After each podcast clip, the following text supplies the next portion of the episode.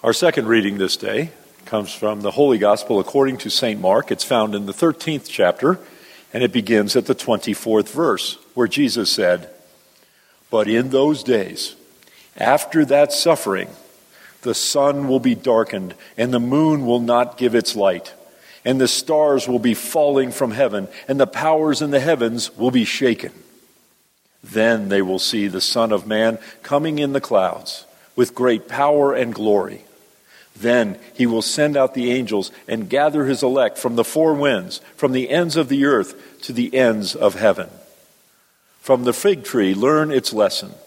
As soon as its branch becomes tender and puts forth its leaves, you know that summer is near. So also, when you see these things taking place, you know that he is near, at the very gates. Truly I tell you, this generation will not pass away until all these things have taken place. Heaven and earth will pass away, but my words will not pass away. But about that day or hour no one knows, neither the angels in heaven nor the Son, but only the Father. Beware, keep alert, for you do not know when the time will come. It is like a man going on a journey when he leaves home and puts his slaves in charge, each with his work, and commands the doorkeeper to be on the watch. Therefore, keep awake, for you do not know when the master of the house will come, in the evening, or at midnight, or at cockcrow, or at dawn. Or else he may find you asleep when he comes suddenly. And what I say to you, I say to all keep awake. This is the word of the Lord. Thanks be to God. Indeed. Well, my slides ought to be coming up right about now. There we go. What you see there, let me just point this out before we start. This is a painting done by a lady named Jeanette Busboom, the mother of our brother Buzz Busboom. Um, she did a series of paintings like this depicting uh, different things that she was inspired by the Bible to paint. This one was her Advent rendition. And so Buzz blessed me with this this past week, and so I share it with you, and I hope you get the same inspiration that I do. Well, brothers and sisters, we come to worship on the first Sunday of Advent, and we do so with great anticipation. We look forward to the buildup of the coming of Jesus' birth, of course, and we anticipate the sound of Christmas songs and the decorations which are beginning to mount up, which also tell us that the grand celebration of Christ's birth is almost at hand. But then worship starts, right? And we hear the readings for this day. So Sean stood in this place and he read from Isaiah. And he spoke of the mountains quaking and winds which blow people away like dried, insignificant leaves. He spoke of God's great anger at those who have sinned and God's hiding his face in a way which leaves us wallowing in our own sin. These words from Isaiah are tough stuff. They're not what we expect as we get ready for Christmas. These are words that we're much more accustomed to hearing in a time of the church that we call Lent. And Advent used to be like Lent, it used to even have the same purple color. Very penitent um, sort of time. And, and these, le- these readings are leftovers from that time, a hundred years and more ago. Let me introduce you to someone. This is a picture of my mentor. This is Pastor Timothy J. Kiley. He was, I can say without contradiction and with full confidence, he was the finest Lutheran pastor, perhaps finest Protestant pastor that I have ever come anywhere near. I say was because God called him to his heavenly home far too soon for my preference. Someday, if I have enough backbone and God gives me the opportunity, I'll ask about that decision. But for now, I have to accept God's, God's uh, timing in all of that. But he was quite a guy. He, uh, he, I was his straight man, and he was the fun guy. So here he is in his natural habitat. Um, and there's a reason that my closet has a whole collection of hats that look like this. Um, and he started me on all of that. Well, To tell you what I have to tell you now, I have to, have to change something. Bear with me for a moment. You see, Pastor Kiley and I had a huge tradition of him putting me through my paces on Advent, especially the first Sunday of Advent. I worked with him at his invitation as, as something of an intern in my first, second, and fourth years of seminary. My third year, I was away on my internship. So every moment in seminary I could spend away from class, I was with him. In my fourth year, I'd come back from internship. The first Sunday of Advent came along, and it was, you know, we were getting ready to graduate. It was almost Christmas time. We graduate in May. Things were looking ahead. He was serving a church in Hanover, Pennsylvania at that time, and I was helping out, and, and that was the church that I would eventually be ordained in. So it was a very special place and a very special time for me. But I went to church on the first Sunday of Advent. I was dressed like a vicar or an intern would.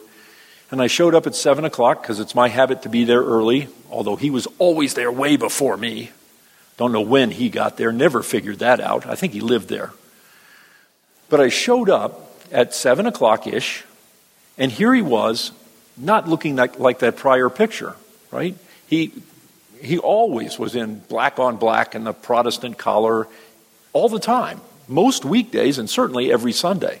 But here he was in his office, and he's wearing a red checkered flannel shirt, and he's wearing, you know, khaki chino sort of pants and, and penny loafers, and he's stuffing things in a briefcase in a hurry.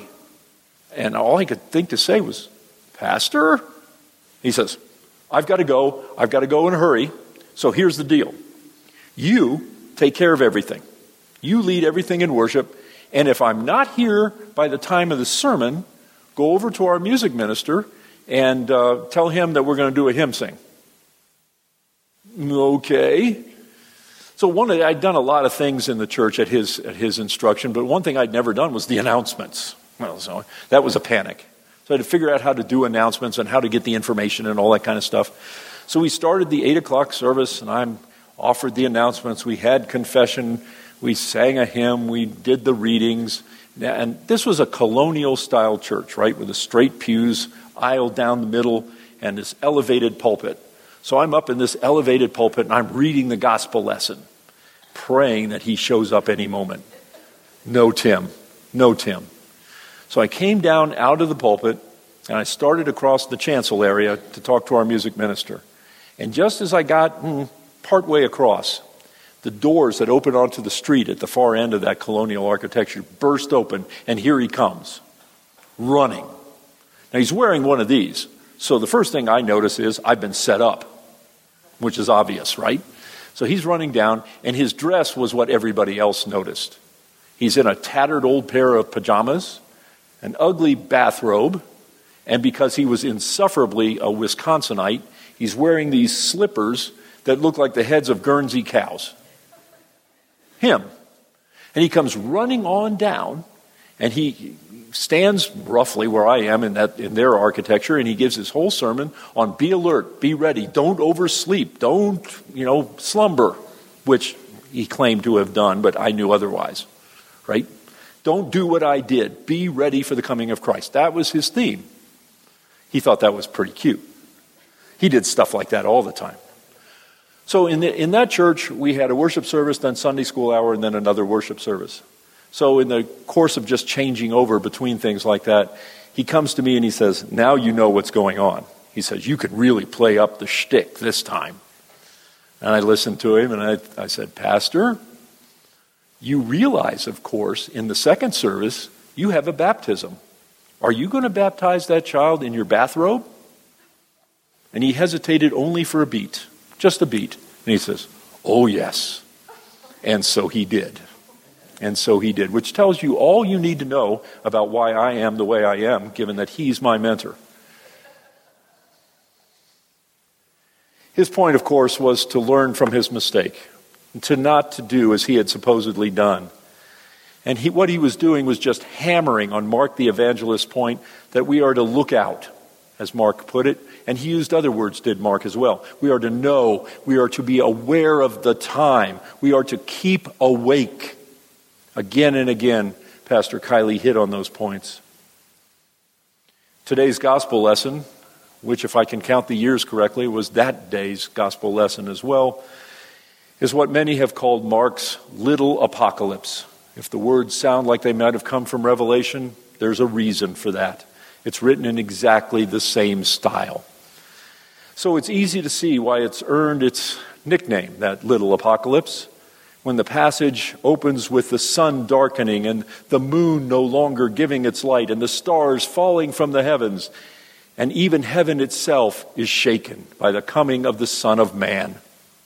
And that term, the Son of Man, is a technical term used by Mark for God's promised Messiah.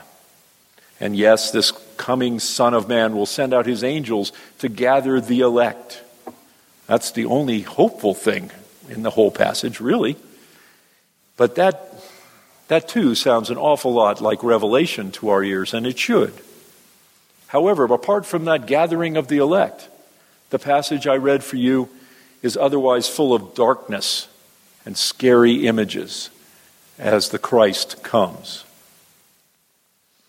As you probably noticed when I read it for you, today's gospel selection is in three parts, and it's as if Mark, the gospel writer, sort of pasted them together. And in the third section, Mark tells us his version of the parable of the doorkeeper. What his account leaves out is, is the ending that we would expect. And, and that's because the ending we've heard from Luke and Matthew. Mark was probably writing before those two, but he didn't put the ending in it. Did you catch that? The ending was missing, absolutely. But uh, it would seem that the ending is the most important part. And Mark just puts it aside.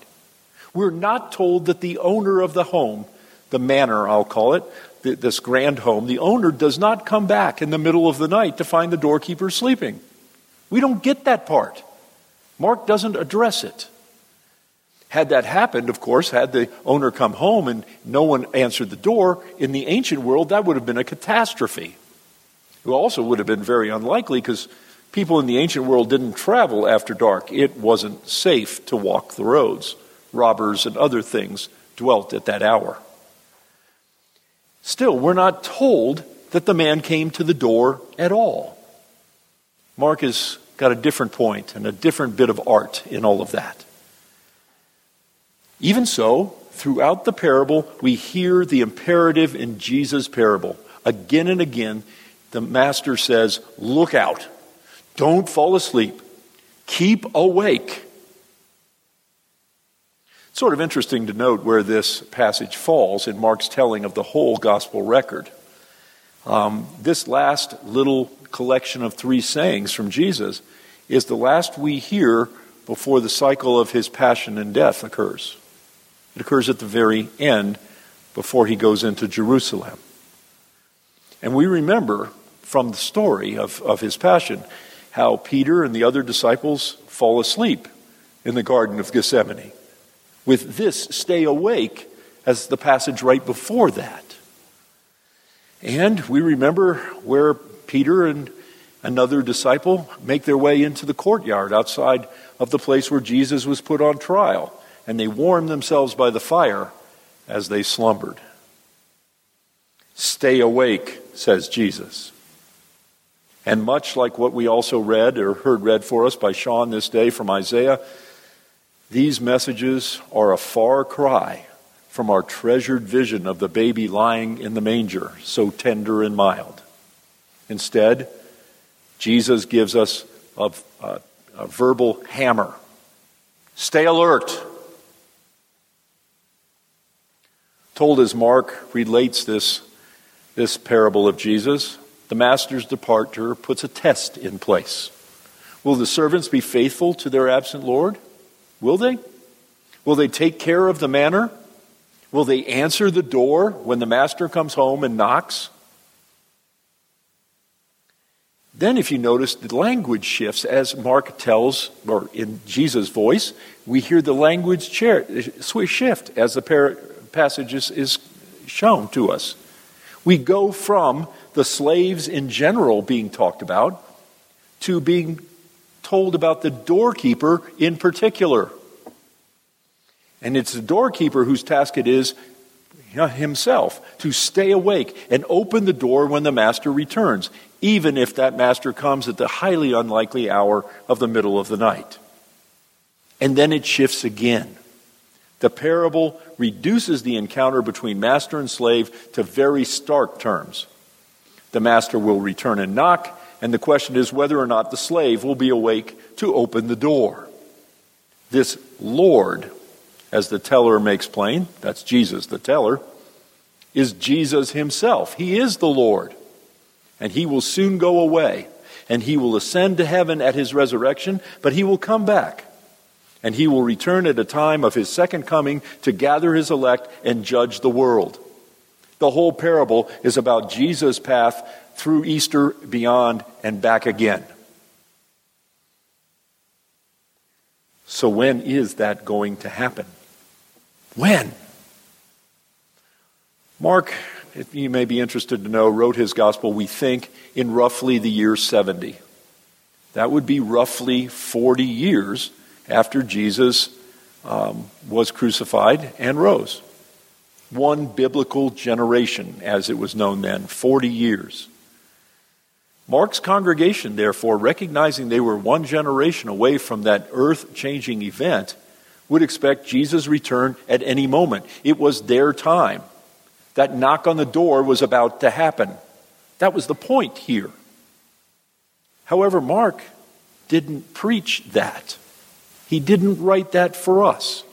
The time of this return of the manor owner remains unknown in Mark's account.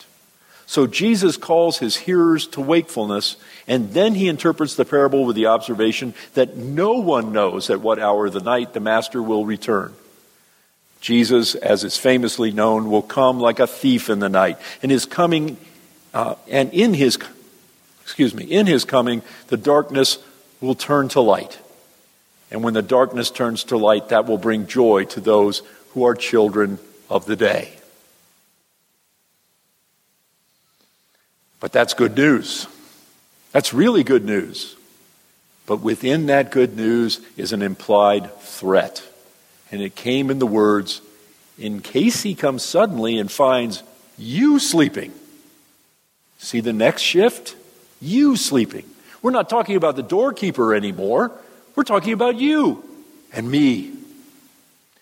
In Mark's gospel, being a believer in God, even one of the elect, is not a guarantee that one of us will remain awake until the Master returns. This danger of slumber at the end of times, Jesus implies, pertains not only to the four disciples to whom he speaks directly in this passage, but to everyone who hears Jesus' story through those four disciples, including Mark's own congregation, and by extension, us. This wakeful attitude means living one's life with eyes wide open. Scoffers may speak badly about those who fix their attention on preparing for the time of Christ's return. Those with eyes wide open on Jesus' coming are often called by people of the world dreamers. But Mark implies that it is, it is in reality these dreamers who really have their eyes peeled. The realists, on the other hand, the ones who think that the world will continue indefinitely on its accustomed course, those are the ones who are truly dreaming.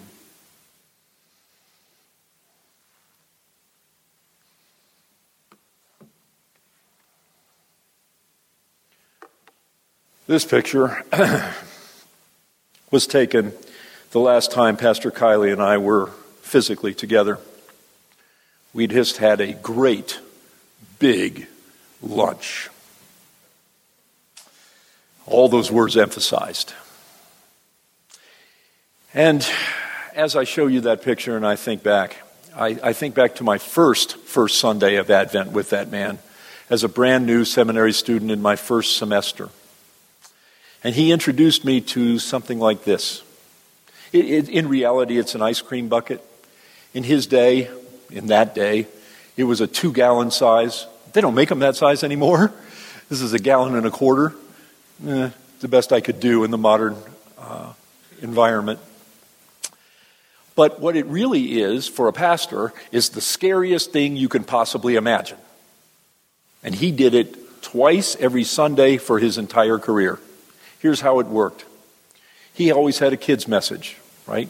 And he would sit down on the stairs of the, cha- of the chancel. Forgive me if I don't do that, my knees just don't allow it anymore. But he would sit down, and the kids would gather all around him, and he had a flock of them. And he had given this bucket to one of the kids a week earlier. They had taken it home with them, and then they put what I'll call a treasure inside. Some loved toy, puppet, something. Usually, mm, often, parents helped out. Our Lauren was two years old when we first started that, and she once brought the bucket to him for one of those messages, and it had a picture of her sitting on the training toilet. Something about my burden is light was the theme of the day. I knew that. But he would, without knowing what was in the bucket, he would open it as the child gave, gave it to him, reveal whatever was inside, and then he would uh, offer the message to the kids based on that thing or things and the messages, the lessons of the day, and do it on the spot in front of God and everybody. Each service, twice, every Sunday, two different buckets, right? So on my first Sunday of Advent, my first first Sunday of Advent with him, we're walking into the sanctuary, and as you might predict, he stops just shy of coming in to begin the service, and he looks over his shoulder and says, Today you've got the bucket. Mm, I've seen this thing done maybe eight or ten times at that point, and I'm, I'm petrified. Because I didn't think that would come until at least year two, maybe year four. You know. So it was set up in a very traditional for, uh, format, the, the sanctuary was. So I had a chair way over on that side behind what was then called the lectern, and he had a chair way over on this side behind the pulpit. And we faced each other. So as the early part of the service was going on, the first hymn, things like that, he's staring at me, and his face is purple. He's just trying to keep from laughing out loud, but it's obvious what he, he knows I'm panicking. I'm absolutely lost. And then the Bible readings begin. And in those days, we had four of them, and we were in the psalm reading, and, and it hit me. It just hit me. It's the first Sunday of Advent. It doesn't matter what's in the bucket. Whatever comes is a surprise.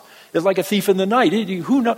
We can celebrate whatever it is as being like Jesus coming as a surprise. It just came as a surprise to me. So that's the message I sort of gave to the kids.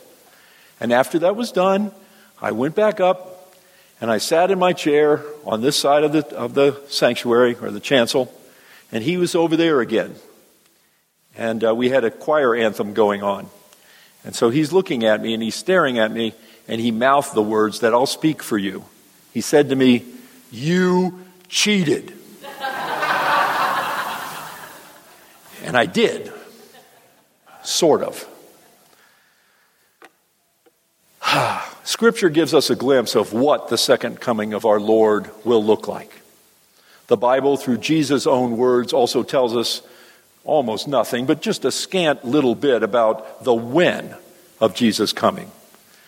When Christ will be seen coming with, in, or on the clouds, depending on how your translation reads. But whenever that is, we know it will be a total surprise. But there is that one last question we haven't addressed. What do we do? What do you do until Jesus appears once again to claim those who are his elect? What is it we should do? Well, I think the answer is found in the ice cream bucket story. As Pastor Kiley taught me and so many others, we should make every effort to attend to those who Jesus described as the least of these. That would include children who've not yet heard the gospel or other young ones who have questions about what they've heard so far. The least includes, certainly, those who go to the rock at noonday to find a meal when their bellies are aching. Those same brothers and sisters may find themselves spiritually empty and in need of a kind word, a shoulder to lean on, or someone to discuss the coming of Jesus into their lives in the here and now. The same can certainly be said for those who are sick or infirm. Maybe taking time with kids or the disadvantaged or the sick is as scary for you as that decorated ice cream bucket was for me? If so, cheat. Cheat as Pastor Kiley accused me of doing. Act like one of the children of the light. Get past your fear of whatever shape your bucket has taken on by sharing Christ's eternal truth with someone who needs to hear of it. Tell them that Jesus Christ is indeed coming. Tell them the truth. Tell them that you don't exactly know what that day will look like and that you don't know when he will arrive. But when he comes again, all that causes pain and injustice in this world will be wiped away. And that those who struggle or suffer now will be raised up in his glory when he comes. In other words, share hope. With that truth on your lips, you can spread a vision like Jeanette Busboom painted in this picture. She shows us a vision of a bright city on a hill, and that will come to replace all that has thus far brought darkness into this world. Thanks be to God. Amen.